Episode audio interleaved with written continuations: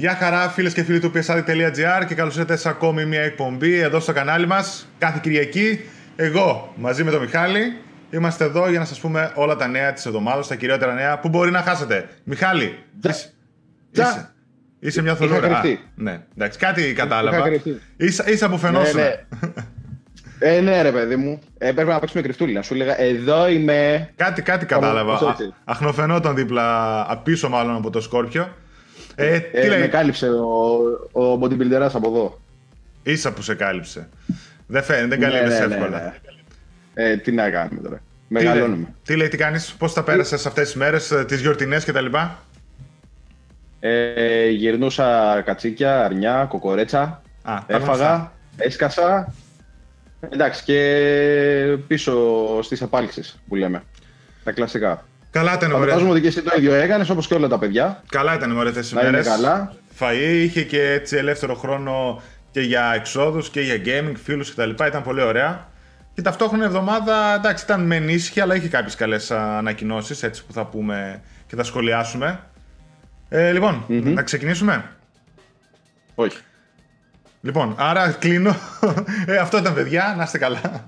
Για άλλη μια φορά. Ευχαριστούμε, γεια σας. Λοιπόν, ας ξεκινήσουμε από το κεντρικό θέμα που ήταν αυτή την εβδομάδα. Για άλλη μια φορά το God of War. Όπα. Ναι, τι. Εδώ, σχολίασε. Σχολίασε. Δες, και εγώ φοράω gaming. Metal Gear Solid 5 εδώ, Fox. Τα logo. Αν και μου αρέσει η δικιά σου περισσότερο, με το αυθεντικό το logo. Τόσασες για να μην σε διώξω από κανένα παράθυρο. Ωραίο, πολύ καλό. Λοιπόν, πολύ ωραίο, μόνο ωραίο. Ας αφήσουμε τα χαζά του Jurassic Park και ας πάμε στα του God of War. Λοιπόν, 12 του μηνός έληξε το embargo για τα reviews του God of War. Ξεχυθήκανε τα reviews στο God of War σαν χήμαρος στο ίντερνετ, παντού εκτός από την Ελλάδα. Στην Ελλάδα, παιδιά, χτυπήσαμε πίσω. Οι κωδικοί, τα press kit και τα λοιπά για τον God of War σταθήκανε 13 του μηνός, αφού είχε λήξει το embargo και τα λοιπά, λόγω ημερών του Πάσχα. Οπότε και εμείς μαζί με εσάς είδαμε πρώτα από τα ξένα sites και τα λοιπά πώς τα πήγε το God of War. Γενικότερα σάρωσε από ό,τι είδα και θα το σχολιάσουμε μαζί με τον Μιχάλη. Πίσω. Ήταν πολύ κακό γενικότερα αυτό που έγινε με το God of War για τα ελληνικά μέσα. Χτυπήσαμε πίσω, θα έλεγα. Λοιπόν, ας δούμε λίγο για πρώτο σχόλιο το τι λένε τα reviews του εξωτερικού από το βαθμολογίες κτλ.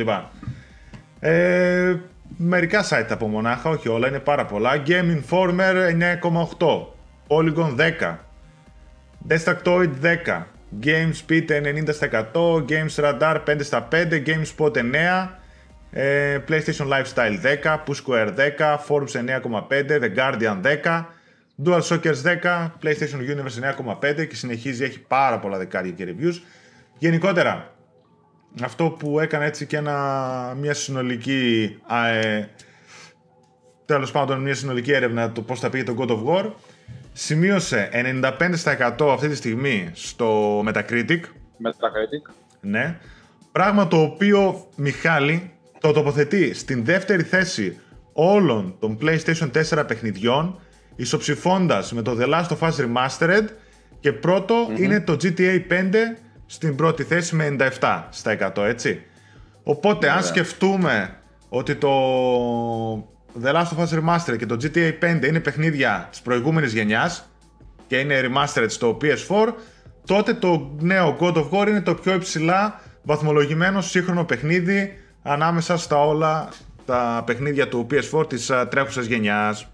Οπότε φοβερό κατόρθωμα αυτό, και ως μέτρο σύγκρισης να πω για όλες τις πλατφόρμες ότι το προσπερνάνε μόνο το GTA 5 σε PlayStation 4 και Xbox One με 97% και τα δύο μεγαθύρια του Nintendo Switch, το Legend of Zelda Breath of the Wild με 97% και Super Mario Odyssey με 97% επίσης. Οπότε φοβερή επιτυχία για το God of War, παιδιά. Λογικά από εβδομάδα θα αρχίσουν να σκάνε και τα reviews και το δικό μας και τα υπόλοιπα ελληνικά reviews που θα να μπείτε να δείτε, να τα διαβάσετε και τα λοιπά, τις απόψεις μας. Ναι, να σου πω εσένα, και θα έρθει τώρα ο Ζήσης του PSAddict.gr και θα σου πει πάρε ένα 5/10 να έχεις. Γιατί έτσι, παιδί μου. Γιατί όχι, γιατί είναι πολύ μέτριο. Πλάκα μπορούμε να το συζητήσουμε αυτό λίγο για τις απόψεις γενικότερα του κόσμου γύρω από το God of War. Πριν πάμε σε αυτό, να πω και ένα τελευταίο που ήταν ο Phil Spencer, το κεφάλι, ο επικεφαλής του Xbox Division στη Microsoft, έδωσε συγχαρητήρια μέσω Twitter, είναι γενικά Twitterάς αυτός, και έλεγε congratulations to Sony Santa Monica και δίνει και στο Yoshida στα review scores που πήρε το God of War. Νομίζω απάντησε από κάτω ο Yoshida. Ναι, καταπληκτική δουλειά λέει, great job, special launch for the franchise, και από κάτω είπε ένα thanks Phil ο Yoshida απαντώντας. Γενικότερα ο Phil Spencer του συνηθίζει να το κάνει αυτό στις αντίπαλες εταιρείες, να δίνει συγχαρητήρια και τα λοιπά, όπως και η Sony και η Nintendo κάποιες φορές, αλλά γενικότερα είναι πολύ τεράστιο Phil. Οπότε Μιχάλη, ας σχολιάσουμε λίγο τις απόψεις που βλέπουμε γενικότερα στο site, στο Facebook, στο group και τα λοιπά των παιδιών για το πώς τους φαίνεται το καινούριο God of War και πόσο πολύ έχει αλλάξει και ίσως να κακοφαίνεται σε πολλούς το νέο στυλάκι που δώσανε στο παιχνίδι. Και θα πω και εγώ την άποψή μου λίγο έτσι ελαφρώς που το έχω δοκιμάσει, χωρίς να πω πολλά, γιατί δεν επιτρέπεται κιόλας. Ναι. Λοιπόν, αυτό που βλέπουμε, εγώ τουλάχιστον που είδα πάρα πολύ στο Facebook group μας, που παρεπιτώντας όσοι δεν έχετε μπει να μπείτε. Σαφώς. Βλέπω ρε παιδί μου και γράφουν αρκετά παιδιά ότι δεν είναι God of War, δεν είναι ο κράτος που έχουμε συνηθίσει. Εντάξει, η δομή του έχει αλλάξει εννοείται, εσύ το έχεις παίξει κιόλας, εγώ δεν έχω κάποια άποψη πάνω σε αυτό μέχρι στιγμής. Εγώ από όλα τα στοιχεία που έχω πάρει μέχρι στιγμής, όσα έχει δείξει, όσα τρέιλερ έχουμε δει, εντάξει, δεν είναι αυτό ότι σε πετάω σε ένα επίπεδο και πηγαίνω μέχρι να φτάσω σε ένα boss ή να σκοτώσω κάποιον άλλον ή να συναντήσω κάποιον άλλον και τα σχετικά. Από ό,τι έχω καταλάβει και από ό,τι έχω ακούσει, είναι αυτό με τα side quests, έχεις τη βοήθεια του Ατρέα. Ναι. Πηγαίνεις κάπως έτσι ρε παιδί μου, κάνεις crafting, φτιάχνεις πανοπλίες, γενικά έχει εξελιχθεί ρε παιδί μου, δεν είναι όντως ο κράτος που ξέραμε, αλλά έχει μπει νομίζω πιο πολύ στη γενιά του 18, άντε και του 17 που είχαμε δει παιχνίδια που ομαλοποιούν αυτό το στυλ. Που το έχουν πάρα πολύ. Λοιπόν. Δηλαδή ας πούμε και το Spider-Man που περιμένουμε είναι στην ίδια φάση. Λοιπόν, να πω τώρα, έτσι. Εσύ έχεις άποψη. Θα πω επιγραμματικά κάποια πράγματα και όλα τα υπόλοιπα εννοείται θα τα αφήσω για το review. Λοιπόν, το God of War, παιδιά, δεν είναι το God of War που ξέραμε. Αυτό είναι το μόνο σίγουρο. Θα δικαιολογήσω εννοείται κάποιον που μπορεί να του ξενήσει το παιχνίδι, ακόμα και σε κάποιους που μπορεί να μην αρέσει, έτσι. Ή να τους αρέσει λιγότερο από τα προηγούμενα, π.χ. όπως το God of War 3 που το θεωρώ κορυφή. Και τα υπόλοιπα, έτσι, που έχουν το ίδιο στυλ. Νομίζω ότι η Sony Santa Monica πήρε ένα ρίσκο, ναι, πάτησε σε ένα γνωστό όνομα, σε ένα γνωστό franchise, ένα πολύ επιτυχημένο franchise, αλλά πήρε ρίσκο το να αλλάξει το στυλ του God of War, γιατί όπως είδαμε όταν πήγαμε από το God of War 3 στο God of War Ascension, είδαμε πόσο πολύ έπεσε και οι βαθμολογίες και η ποιότητα του παιχνιδιού και ήδη ο κόσμος είχε αρχίσει να συνηθίζει όλο αυτό που έπαιζε τα τόσα χρόνια και στα τόσα πολλά God of War που βγήκαν σε πολλές πλατφόρμες. Η Sony Santa Monica έκανε το God of War ακριβώς στα μέτρα και στα σταθμά των νέων σύγχρονων παιχνιδιών για τα χρόνια που διανύουμε, 2017, 2018, 2019 και 20, όλα τα παιχνίδια που θα βγαίνουν έχουν εξελιχθεί σε ένα είδος όπου νομίζω ότι επιβαλόταν να πάει και να γίνει παρόμοιο το God of War.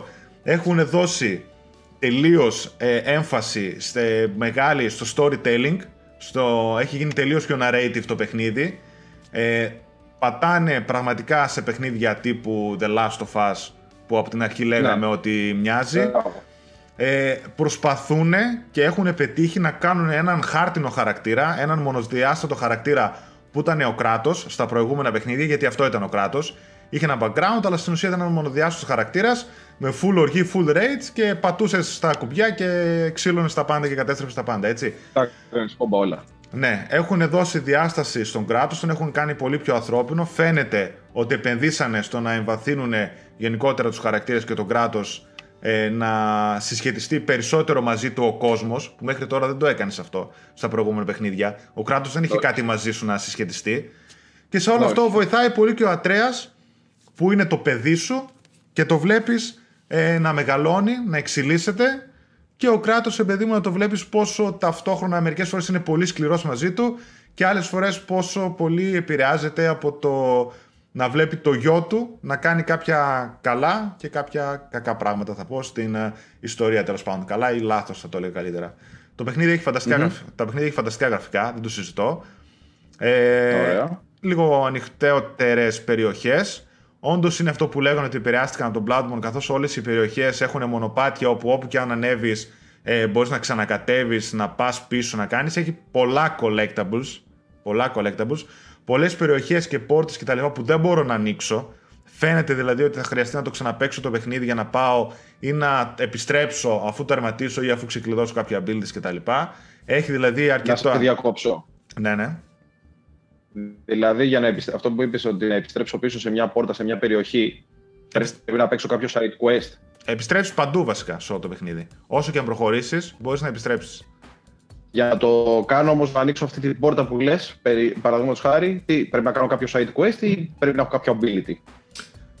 Ακόμα δεν έχω ανοίξει εγώ, φαντάσου, πόρτες τις οποίες έχω πετύχει και είναι κλειστές, έτσι. Άρα, ακόμα δεν μπορώ να σου απαντήσω 100% τι πρέπει να κάνω. Προφανώς κάτι παρόμοιο θα είναι. Κάποιο ability, κάτι θα ξεκλειδώνεις. Γιατί και πολλά collectables και πολλά σεντούκια που συναντώ δεν μπορώ να τα ξεκλειδώσω. Φαίνεται ότι πρέπει να ξεκλειδώσω κάποια abilities με το όπλο μου ή κάτι άλλο, το οποίο ακόμα δεν το έχω καταφέρει για να μπορέσω να ξεκλειδώσω τα σεντούκια αυτά. Όπως και το τόξο του A3. Έχει κάποια πραγματάκια, κάποιες, ας το πω, αλλάζει τη χορδή που σου δίνει κάποια μαγικά. Εκείνο ρε παιδί μου θα σου ξεκλειδώσει κάποια άλλα πράγματα στην πορεία, κατάλαβες. Δηλαδή έχω συναντήσει πράγματα που δεν μπορούσα. Φαίνεται ότι πρέπει να επιστρέψω αφού έχω αναβαθμίσει πλέον το τόξο του Ατρέα. Και μερικά είναι στην ιστορία συνδεμένα, έτσι, οι αναβαθμίσεις. Δεν μπορείς να κάνεις από τους νάνους που σου αναβαθμίζουν τα πάντα, έτσι. Εσένα και τον Ατρέα αναβαθμίζεις πανοπλίες, πάνω κάτω, περευραχιόνια, τσεκούρια, τα πάντα μαγικά, special επιθέσεις. Αναβαθμίσεις τα πάντα. Έχουν κάνει Steel Horizon. Δηλαδή έτσι τελείως RPG system. Τι ήθελα να σε ρωτήσω, το Rage του κράτους υπάρχει? Ναι, υπάρχει. Το παλιό. Υπάρχει το Rage. Το και αυτά. Δεν θα πω κάτι άλλο παραπάνω. Το παιχνίδι είναι πολλά υποσχόμενο, θα πω μονάχα αυτό. Δεν ξέρω στο review μου το τελικό πώς θα είναι. Γιατί μέχρι τώρα δεν το έχω τερματίσει έτσι. Οπότε δεν μπορώ να έχω και μία ολοκληρωμένη άποψη για να σας πω παραπάνω. Αυτά, Μιχάλη, από το God of War. Άρα δηλαδή να το περιμένουμε. Όχι να το περιμένουμε, δεν θα το περιμένουμε έτσι κι αλλιώς κι εμείς. Ναι. Και εγώ προσωπικά, όπως και τα άλλα τα παιδιά, δηλαδή θα γίνει χαμός στις 20. Απλώς είναι αυτό που προείπα, ότι είναι ένα τελείως διαφορετικό God of War και καταλαβαίνω αν κάποιον τον πειράξει σε εισαγωγικά ή τον ξενήσει. Είναι ένα τελείως πιο σκηνοθετημένο, πιο βαθύ God of War σε όλα τους. Σε ιστορία, σε χαρακτήρα του Kratos, Ατρέα, στο σύστημα μάχης, στο σύστημα αναβαθμίσεων, όλα έχουν γίνει με πολύ μεγαλύτερο βάθος, έτσι. Νομίζω ότι ξεκινάει μια καινούργια τριλογία. Ναι. Ωραία, παιδί μου, ίσως θα πρέπει να ξεχάσουμε αυτά που ξέραμε και να επικεντρωθούμε σε αυτό που θα προσφέρει από εδώ και πέρα η Santa Monica. Ναι, το νέο God of War και μετά από τις βαθμολογίες που πήρε και έτσι όπως τα πήγε και που θα πουλήσει τρελά, καθώς έχουν ξεπουλήσει τα πάντα. Συλλεκτικές limited, παιδιά, έχουν ξεπουλήσει όλα, δεν το συζητώ. Εγώ περιμένω τη συλλεκτική και δεν ξέρω αν θα μου έρθει ή όχι. Ναι, νομίζω ότι είναι τίτλος, σταθμός στο franchise για το μέλλον της σειράς. Δηλαδή, τέλος. Καταρχάς, επίσης, ένα τελευταίο πριν να αλλάξουμε θέμα. Όλο το παιχνίδι είναι μονόπλανο, έτσι. Όλο το παιχνίδι είναι σκηνοθετημένο με μία κάμερα η οποία δεν κόβει πουθενά για να αλλάξει γωνία, θέαση κτλ. Είναι μονόπλανο. Είναι σαν να έχεις τον κάμεραμαν και να γυρνάει παντού. Δεν φέρνει λίγο σε third person. Ναι, είναι third person, αλλά σου λέω η γωνία θέασης δεν αλλάζει ποτέ. Η κάμερα είναι μονόπλανο. Δηλαδή, ο Κράτος. Τη μια στιγμή είναι εδώ, την άλλη στιγμή μπορεί να βρίσκεται ψηλά στα ουράνια. Η κάμερα συναντάει, γυρνάει από εδώ κτλ. Είναι σαν να έχεις, ρε παιδί μου, το σκηνοθέτη συνέχεια. Ένα μονόπλανο, δεν έχει κοψίματα. Όπως θα έχετε δει σε σπάνια κομμάτια έτσι, σειρών ή ταινιών που έχουν κάτι μονόπλανα εντυπωσιακά. Είναι όντως πολύ εντυπωσιακό. Δεν το συζητώ. Λοιπόν, πάμε Spider-Man. Στο εξτραδάκι που μάθαμε αυτή την εβδομάδα. Πάμε Spider-Man. Αυτό, παιδιά, μας το έστειλε φίλος του PSAT, μας το έστειλε στο Facebook page. Είχε μπει στην Insomniac στο Twitter και της έστειλε DM, προσωπικά μηνύματα δηλαδή, direct messages. Και τους έλεγε, ξέρω εγώ, το πόσο ωραίο είναι το παιχνίδι τους κτλ. Τους ευχαριστούσε και έκανε την εξίσου απλή ερώτηση. Τη λέει ότι θα περιλαμβάνονται ελληνικοί υπότιτλοι στο παιχνίδι όταν κυκλοφορήσει στο launch. Και απάντησε η Somniac, ο επίσημος λογαριασμός της Somniac, ναι. Τελικά, οπότε είχαμε την επίσημη επιβεβαίωση από την Somniac Games ότι θα υπάρχουν ελληνικοί υπότιτλοι στο παιχνίδι με το που βγει. Κάτι που βλέπουμε ότι συνεχίζεται σταθερά στα AAA και όχι μόνο, και στα Play League παιχνίδια της Sony. Πόσο καλό αυτό να το έχουμε στη γλώσσα μας. Έλατε. Φοβερό. Δηλαδή πλέον που το βλέπω τόσο συχνά, δηλαδή μπήκα και το God of War, το έπαιξε στα ελληνικά. Είδα στην ελληνική μεταγλώτηση, είδα τους υπότιτλους. Παίζω τα Play League παιχνίδια στα ελληνικά. Έχετε τον Detroit που θα έχει υπότιτλους. Το καταλαβαίνω, ρε παιδί μου, ότι είναι μια μεγάλη επένδυση και πραγματικά. Μεγάλο πράγμα το να έχεις στη χώρα σου τα παιχνίδια που κυκλοφορούν, τέτοιους μεγάλους τίτλους εκατομμυρίων, να τους έχεις με ελληνικούς υπότιτλους, ελληνικά μενού ή ελληνική γλώσσα. Είναι μεγάλη υπόθεση, δεν το συζητώ. Ειδικά για τις μικρότερες ηλικίες, εννοείται, αλλά και για εμάς τους μεγαλύτερους, παιδί μου, θεωρώ μεγάλη υπόθεση και επένδυση μια τέτοια εταιρεία σαν τη Sony, τα αποκλειστικά της που κοστίζουν εκατομμύρια, να βλέπεις ότι σε μια χώρα ελάχιστων χιλιάδων. Άντε, να πω μερικών εκατομμυρίων maximum, που δεν το νομίζω, αγορά, να επενδύεις και να δίνεις, παιδί μου, χρήματα σε ηθοποιούς, σε μεταγλωτιστές, σε μεταφραστές και να σου βγάζουν τέτοιο αποτέλεσμα, έτσι. Οπότε το Spider-Man καταρχάς δείχνει φοβερό. Ένα αυτό. Μ' αρέσει, με ψήνει, άσχημα. Έτσι δείχνει. Οπότε ελληνικούς υπότιτλους στο Spider-Man. Κλασικά και περιμένουμε ε3. Έγινε και το. Έτσι. Έγινε leak η πρώτη pre-order στολή του Spider-Man, η οποία θα είναι η Iron Spider. Δεύτερη, η πρώτη είναι η Punk. Ναι, την πρώτη την έχουμε δείξει, την έχουμε δει. Η δεύτερη και μείνει ακόμα μία, η οποία θα έρθει το καλοκαίρι. Ήταν η Iron Spider, τέλος πάντων, αυτή που αποκαλύφθηκε τώρα. Διαχειρός Tony Stark, όπως θα υπάρχει και στο Adventures Infinity War. Εντάξει, εμένα μου άρεσε και βλακία που δεν το σκεφτήκαμε την προηγούμενη φορά που το συζητούσαμε, ότι θα έπρεπε να υπήρχε αυτή η στολή λόγω της ταινίας, τη διαχείριση ταινία. Νομίζω γενικότερα. Δεν μου πέρασε κανένα από το μυαλό, να σου πω την αλήθεια. Ναι, νομίζω ότι δεν το σκεφτήκαμε περισσότερο ότι θα μπορούσε να είναι pre-order, που όντως, ρε παιδί μου, είναι πολύ καλό το να είναι pre-order στη στιγμή που βγαίνει η ταινία τώρα. Γιατί. Ναι, εντάξει. Οκ, θα τη ζάρει, ξέρω εγώ, λίγο έτσι μαζί με την ταινία, θα τραβήξει και το παιχνίδι. Λοιπόν, μετά έχουμε κάποιες άλλες ανακοινώσεις και φήμες. Θα ξεκινήσω από μία φήμη, ο Αλέξανδρος την ανακάλυψε και την έγραψε. Στοιχεία υποδεικνύουν την ανάπτυξη του Watch Dogs 3. Δεν ξέρω, καταρχάς έχεις ασχοληθεί εσύ με τη σειρά? Έχω ασχοληθεί και με το 1 και με το 2. Εντάξει, το 2 ήταν απαράδεκτο για μένα. Okay. Ωραία. Εμένα το 2 μου άρεσε πολύ. Okay, ναι, απόψεις είναι αυτά, ρε παιδί μου. Απλά νομίζω ότι το 1 μου άρεσε πιο πολύ. Κοίτα, το 2 ήταν πιο light, πιο χιψτεράδικο, που και για μένα ήταν too much το χιψτεράδικο, αλλά μου άρεσε το Σαν Φραντζίσκο και γενικότερα σαν παιχνίδι, ρε παιδί μου, διασκέδασε πολύ. Δηλαδή το θεωρώ ένα 8 στα 10 ανετέ. Για μένα δεν ήταν τόσο καλό όσο το 1. Το περίμενα πολύ καλύτερο, παιδί μου. Το περίμενα πολύ πιο βελτιωμένο. Okay. Το 1 είχε ένα πιο σοβαρό υφάκι. Αυτό το κάνανε πολύ πιο light. Έτσι, ξέρω εγώ, κτλ. Ήταν και ο πρωταγωνιστής γι' αυτό. Ναι. Στο 1, ξέρω εγώ, έτσι πιο σοβαρός. Καμπαρντίνα το ένα το άλλο. Εδώ πιο trendy. Αυτό. Εμένα μου άρεσε λίγο πιο πολύ το 1 αυτό το στοιχείο. Αλλά οκ. Πάντως στο 2, στο τέλος. Άφηνε υπόνοιες, δεν ξέρω αν θυμάσαι, είχε στο τέλος μετά τα credits, άφηνε υπόνοιες για συνέχεια. Καλά, νομίζω ότι έτσι κι αλλιώς θα έβγαινε συνέχεια. Ναι, έχει και κάποιες και κάποια hints που έδινε για το ποιες πιθανές πόλεις θα μπορούσαν να ήταν σε ένα sequel. Δεν θα πω και θα τα αφήσω έτσι, γιατί μπορεί κάποιοι να μην το έχουν παίξει και το έχουν τερματίσει.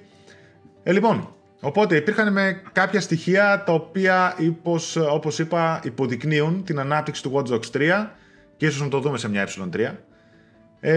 Καταρχάς, γιατί όχι, την πρωταπηλιά. Έδινε τη δυνατότητα στους χρήστες να χακάρουν το Uplay της Ubisoft με έναν τρόπο παρόμοιο με αυτόν που γινόταν το hacking στο Watch Dogs. Επίσης, το επίσημο Twitter του franchise έκανε tease ένα πιθανό tagline σε ένα tweet το οποίο μετέπειτα διέγραψε κατευθείαν. Και φυσικά η πιο σοβαρή ένδειξη για το Watch Dogs 3 ήταν ότι η βοηθητική AI υπηρεσία της Ubisoft με το όνομα Sam ερωτήθηκε για το Watch Dogs 3 και αποκρίθηκε ότι παρότι το παιχνίδι δεν είναι ακόμα ολοκληρωμένο, η υπηρεσία δεν μπορεί να περιμένει από τους παίκτες να το δοκιμάσουν. Περιμένει μάλλον πώς και πώς από τους παίκτες να το δοκιμάσουν. Όλα αυτά βέβαια είναι κασίες εννοείται μεταξύ των παιχτών, των gamers τέλος πάντων και εμάς που, το fans που το αναμένουμε. Παρ' όλα αυτά δεν το θεωρώ ότι είναι κάτι εκτός πραγματικότητας. Όχι, νομίζω αν όντως συμβεί θα συμβεί στην E3. Δηλαδή νομίζω αν... Μας κάνει κάποια είδηση πάλι που φάση Spyro που okay, ακούγαμε teaser και λέγαμε εντάξει θα το δούμε στην E3 και έσκασε στα ξαφνικά. Κοίτα πάντως αν έρθει η E3 και βγει η Ubisoft και κάνει πρώτον πλήρης αποκάλυψη του Division 2 που το έχει ανακοινώσει ήδη έτσι.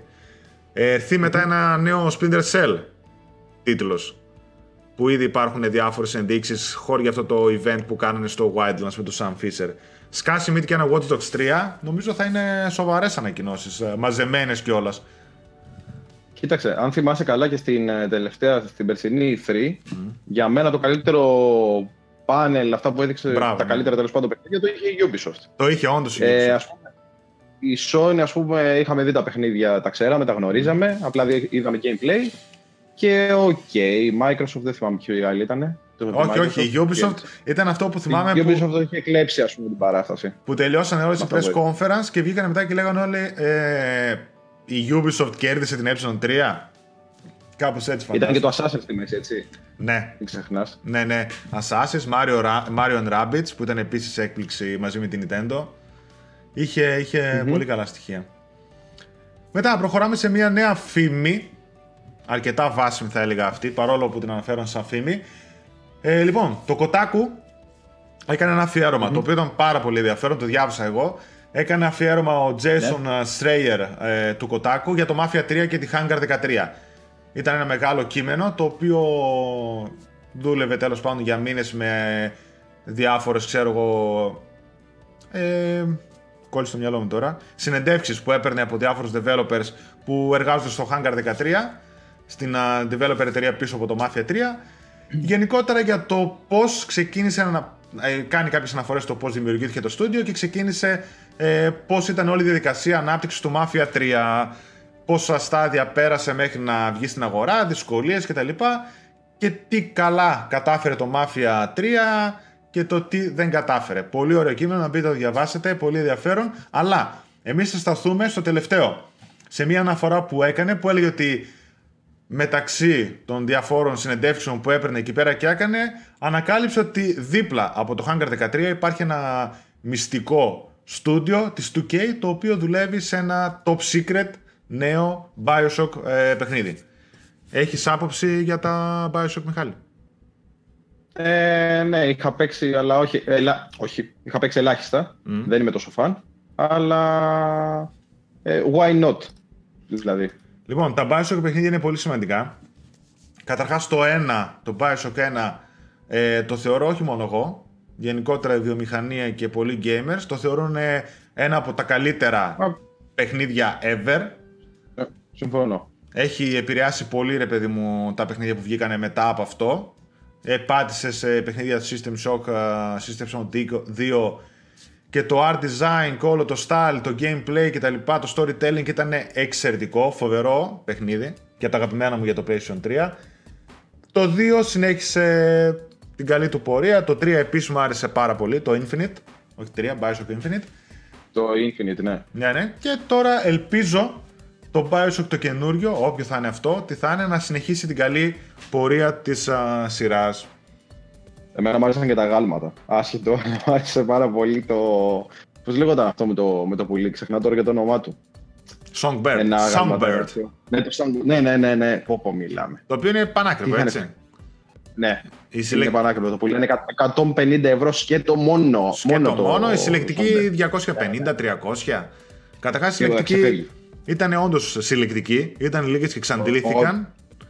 Ήταν πολύ ωραία. Είναι... Το άγαλμα είναι εξαιρετικό και γενικότερα όλα τα αγάλματα που βγάζουν είναι εξαιρετικά, γιατί βγάλανε και κάποια άλλα φιγούρες με τον Big Daddy, τα οποία κοστίζουν $300 και $400, ξέρω εγώ, αλλά ποιος θα τα αγοράσει τώρα, μιλάμε για πανάκριβα. Πρέπει να έχεις, ρε παιδί μου, αλλά γενικά τέτοια διαμαντάκια σε αγάλματα θα μ' άρεσε να είχα στη συλλογή μου. Ναι. Δεν είχα ποτέ τον BioShock σαν συλλογή, έτσι, ακόμα... σαν παιχνίδι να το είχα. Μου. Ακόμα και τα ποπάκια, ακόμα και τα ποπάκια που έχουν βγάλει και με το Songbird και το Big Daddy και τα λοιπά είναι σπάνια.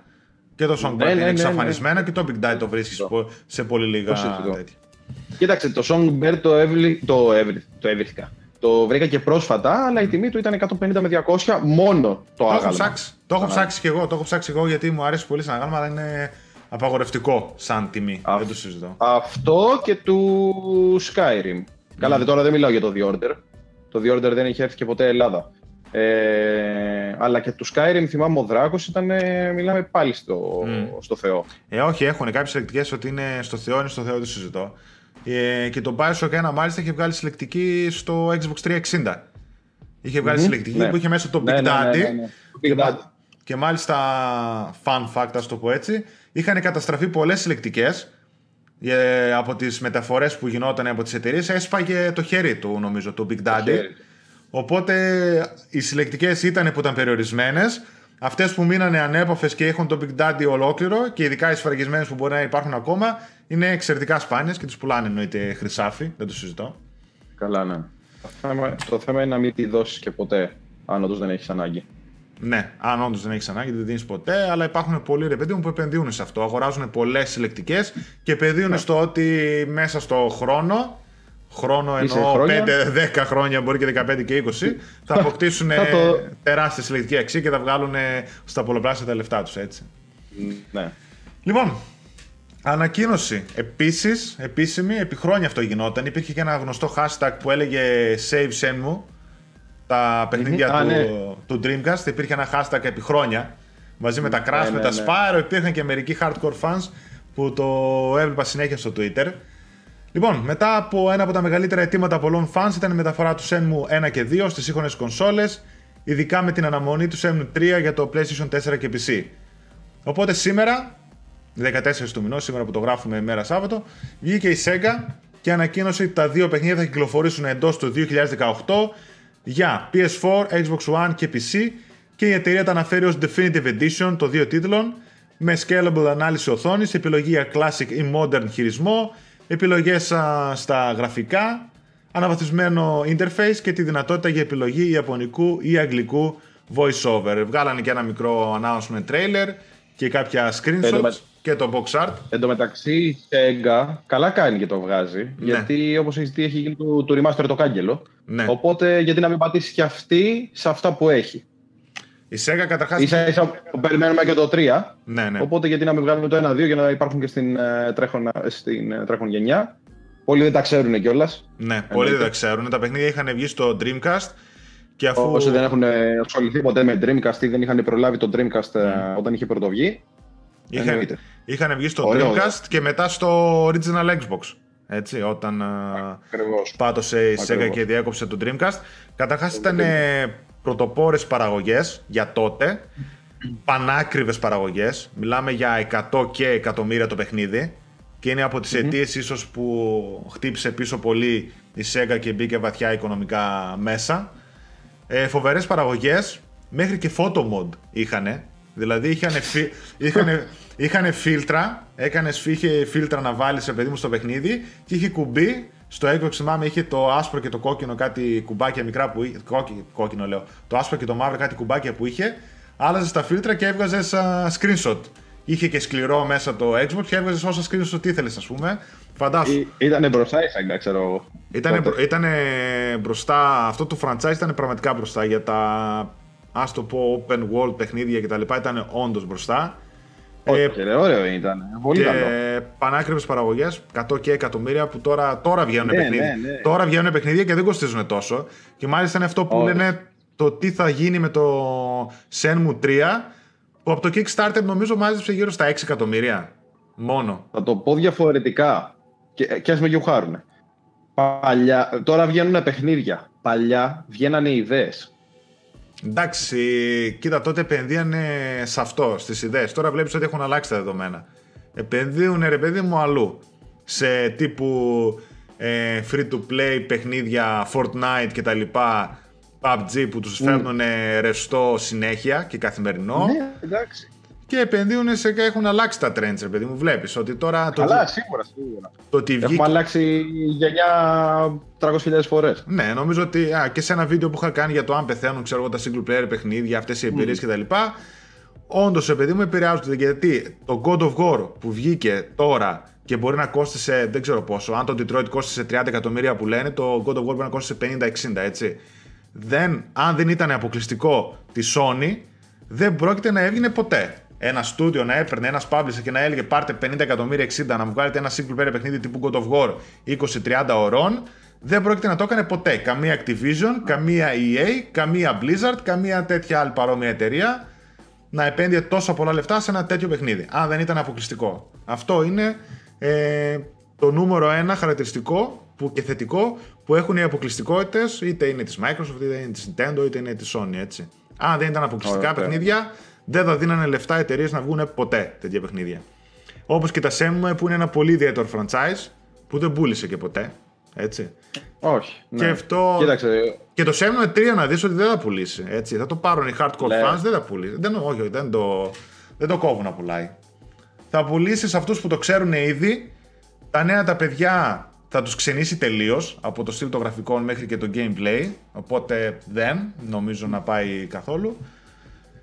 Και περιμένω να δω τι θα κάνει, γιατί όταν αυτός ξόδευε 100 εκατομμύρια και για να βγάλει το ένα παιχνίδι, ο Γιου Σουζούκι, πώς το λένε, πώς θα κάνει με 6, ξέρω εγώ, άντε και άλλα λίγα να έδωσε η Sony, 10 σου λέω εγώ εκατομμύρια, να βγάλει ένα παρόμοιο στυλ παιχνίδι τόσο μεγάλο και τόσο, ξέρω εγώ, στα πρότυπα των προηγούμενων. Τι να σου πω, δεν ξέρω, μπορεί να έχεις και δίκιο, αλλά θα δείξει. Anyway. Εντάξει, φαντάζομαι ότι σίγουρα θα τσινήσει αρκετούς, αλλά... Θα τσινήσει γιατί έχει πολύ παλιακό στυλ, ρε παιδί μου, κατάλαβες. Αυτό, γιατί έχει συνηθίσει στο καινούργιο στυλ. Αυτό που δηλαδή, τώρα, άμα δεις... γραφικά. Μπράβο. Άμα δεις, είχαν βγάλει ένα τρέιλερ και ήδη από κάτω γινόταν χαμός από σχόλια αρνητικά για τα γραφικά. Λέγανε δεν είναι τελικά μεν, αλλά δεν νομίζω ότι θα έχει και τα υπέρλαμπρα γραφικά. Καταρχάς, είμαι σίγουρος και το animation θα είναι ψιλοξύλινο. Δεν θα είναι αυτό που έχουμε δει, να κάνουν capture animation σε παιχνίδια τύπου God of War και ακόμα και πιο μικρές παραγωγές, έτσι. Καλά, αυτό που είπαμε προηγουμένως ότι τσινάς εδώ, φαντάζομαι ότι παίζεις PlayStation 4 και πηγαίνεις στο PS3, ας πούμε, και λες όπου μιλάμε διαφορά. Δεν μπορώ να παίξω PlayStation 3 και καλά τώρα, έτσι. Ναι, ναι. Πόσο αν πας πιο πριν, δηλαδή όσο πας πιο πίσω, τι γίνεται. Ναι, όντως, υπάρχουν κάποια παιχνίδια, ακόμα και το PlayStation 3, που έχουν γεράσει πολύ άσχημα. Και δεν μπορούσα να τα παίξει, παιδί μου, τους μηχανισμούς που είχαν τότε, που να πας πιο πίσω. Γιατί το μάτι έχει συνηθίσει αλλιώς πια. Έχει συνηθίσει, έχουμε καλομάθει. Κατάλαβες από άλλους. Ναι, γι' αυτό. Εννοείται. Όλα μαζί. Ναι, τέλος πάντων, λοιπόν, ας αλλάξουμε θέμα. Πριν αλλάξουμε, να πω ότι η Sega γενικότερα τα είχε έτοιμα τα remaster για κυκλοφορία και λένε ότι καθυστερήσαν επίτηδες, γιατί καθυστέρησε και το Semue 3. Που πήρε καθυστέρηση και τα καθυστέρησαν και αυτοί. Θέλω να βγει σχετικά κοντά με το 3, κάπως έτσι, για να εκμεταλλευτούν. Ανακοίνωσε και τέτοιο, ανακοίνωσε και mini κονσόλα το Sega Mega Drive το 1. Αλλά βέβαια δεν δόθηκαν πληροφορίες, έτσι. Δεν δόθηκαν τι παιχνίδια θα έχει μέσα. Παίρνει... Καλά, εκτός αυτού δεν ξέρω αν θα παίρνει και τα cartridges. Δεν θα τα παίρνει, όχι. Της AT Games που κυκλοφορεί ήδη, αυτό τα παίρνει τα cartridges. Ναι, αυτό τα παίρνει, ναι. Απλά δεν παίζουν όλα. Ναι, αυτό είναι πολύ πιο μικρό σε μέγεθος και άμα δεις το teaser trailer που βγάλανε, φαίνεται, ρε παιδί μου, ότι είναι πλαστικό, είναι κολλημένο. Δεν τα παίρνει τα cartridges. Γι' αυτό. Ναι. Καλό θα ήταν να τα έπαιρνε. Ναι, απλά περιμένω να δω καταρχάς πότε κυκλοφορήσει και τι παιχνίδια θα έχει μέσα, έτσι. Ποια ονόματα θα έχει τη Sega. Αλλά καλή κίνηση, νομίζω. Θα ήθελα να πάρω αυτό που κυκλοφορεί, που παίρνει τα παιχνίδια. Να σου πω την αλήθεια. Καλούτσικο είναι. Άμα έχεις τα παιχνίδια ήδη, παίρνεις αυτό, ρε παιδί μου, ξέρω εγώ, ή αν τώρα μαζεύεις κάποια παιχνίδια, παίρνεις αυτό, τα βάζεις και τα παίζεις, ας πούμε. Δεν είναι κάτι. Ναι, αυτό. Βολεύει. Αυτό. Απλά δεν μπορώ να καταλάβω με ποια λογική δεν παίζει κάποια παιχνίδια. Δεν ξέρω. Ασυμβατότητα, κάτι άλλο. Τέλος πάντων. Λοιπόν. Στο τελευταίο νεάκι, έτσι μικρό νεάκι της σημερινής εκπομπής. η Capcom κατοχυρώνει trademark για το Onimusha. Το Onimusha είναι μια σειρά γενικότερα που την αγάπησε πολύ ο κόσμος, ειδικά στο PlayStation 2 ας πούμε, που βγήκε και γνώρισε έτσι επιτυχία. Είναι στον πάγο. Τελευταίο δεν θυμάμαι ποιο ήτανε το Onimusha. Αυτό με το Ζάκρι Ενό ήτανε που είχε βγει. Θα σε γελάσω. Εμένα προσωπικά με ρωτάς. Ναι, εντάξει, ναι, οκ, δεν έχεις ασχοληθεί. Δεν είμαι φαν. Θα σε γελάσω. Η είδηση είναι ότι ανανέωσε, κατοχύρωσε σε διάφορες περιοχές το trademark για το Onimusha.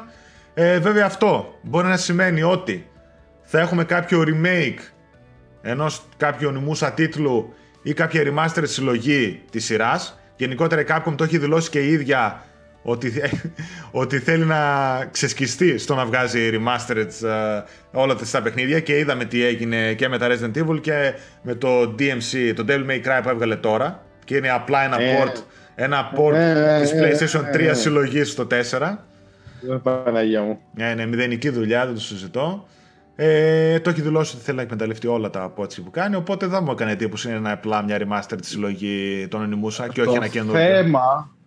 Το θέμα από την Capcom είναι πότε θα το δούμε πια αυτό το Resident Evil 2. Ναι, έλατε. Γι' αυτό υπάρχει σκοτάδι, έτσι. Γιατί τόσο θα γίνει πολύ... με αυτό το πράγμα. Γιατί τόσο πολύ το αργούν. Ένα remake πράγμα κάνει. Τέλος πάντων. Δεν ξέρω. Θα το δούμε φέτος στην E3. Γιατί και πέρσι κάτι τέτοια λέγαμε. Μετά τα λέγαμε ότι θα τα δούμε στην BSX. Δεν θυμάμαι πού. Δεν τα είδαμε πουθενά. Δεν ξέρω τι κάνει με το Resident Evil και το έχει τόσο πολύ. Πάντως σίγουρα το Onimusha, επειδή έτυχε τώρα τελευταία να δω και κάτι gameplay βιντεάκια, θα μπορούσε να κολλήσει έτσι μια συλλογή στα σημερινά δεδομένα. Είναι καλή σειρά. Αν και θα προτιμούσα να κάνει κάτι καινούριο, να πω την αλήθεια. Καλά, ναι, εντάξει. Να βγει να πει ένα Onimusha καινούριο, να βγει μετά η From Software να πει κανένα Tenchu καινούριο. Και να πάμε έτσι, να πάμε έτσι σε εποχές, ρε παιδί μου, παλιές, όπου παίζαμε, ξέρω εγώ, ξανά επιστρέφουμε στο PlayStation 2. Αυτά τα franchises. Tenchu, εγώ σου λέω, ψηφίζω ότι η From Software, τώρα φεύγουμε το θέμα, η From Software θα σκάσει με Tenchu. Δεν θα είναι το πρώτο Tenchu που βγάζει η From Software. Έχει ξαναβγάλει Tenchu, παιδιά, δεν είναι κάτι καινούριο. Έχει ξαναβγάλει και ήταν αποκλειστικό του Xbox 360. Το Tenchu που είχε βγάλει η From Software. Λοιπόν, Μιχάλη, θες να πεις κάτι άλλο πριν κλείσουμε και χαιρετήσουμε τα παιδιά? Ναι, λοιπόν, εγώ αυτό που θέλω να πω δεν έχει να κάνει σχέση με τα games καθ' αυτού που συζητάμε για τα νέα. Εγώ θέλω να σας μιλήσω και λίγο για το Facebook group. Έχω γράψει ένα post, το έχω καρφιτσώσει πάνω στη σελίδα. Όπως βλέπετε, κάθε μέρα προστίθονται νέα μέλη. Καλό θα ήταν να διαβάσετε αυτό το post, γιατί... Ναι, ο Ζήσης. Είναι το feedback. Διαβάστε αυτό το post, γιατί βλέπουμε δεξιά-αριστερά πάρα πολλά γκρίκλις. Να ξέρετε ότι αυτά διαγράφονται. Δεν θέλω να περιαυτολογώ, ούτε να γίνομαι κουραστικός. Δεν είμαστε μπαμπούλες. Διαβάστε την καρφιτσωμένη σελίδα που υπάρχει στην αρχή της σελίδας. Και επιπλέον, επειδή το είχα γράψει, θέλω να το αναφέρω και εδώ. Όσοι θέλετε, είστε ελεύθεροι να προσκαλέσετε φίλους σας. Απλά πείτε τους και αυτούς ότι να διαβάσετε τουλάχιστον λίγο τους κανόνες στην αρχή της σελίδας. Εντάξει, προφανώς όσο μεγαλώνει το group, τόσο μεγαλώνουν και οι ανάγκες για, δεν θα έλεγα, για επιτήρηση, κάπως έτσι κτλ. Μεταξύ των μελών και τέτοια. Το καλό είναι ότι μεγαλώνει το group. Καλέστε και φίλους σας, εννοείται, gamers που θέλουν να μπουν στο group. Αλλιώς δεν υπάρχει λόγος. Εννοείται. Σας περιμένουμε εκεί και σε όλα τα υπόλοιπα social media και το site του psi.gr. Λοιπόν, αυτά από εμάς. Να σας χαιρετήσουμε. Καλή Κυριακή να έχετε, όποτε γενικότερα βλέπετε το βίντεο. Bye από εμένα. Θα τα πούμε την επόμενη Κυριακή και στο υπόλοιπο βίντεο του psi.gr. Bye bye. Φιλιά στα μούτρα.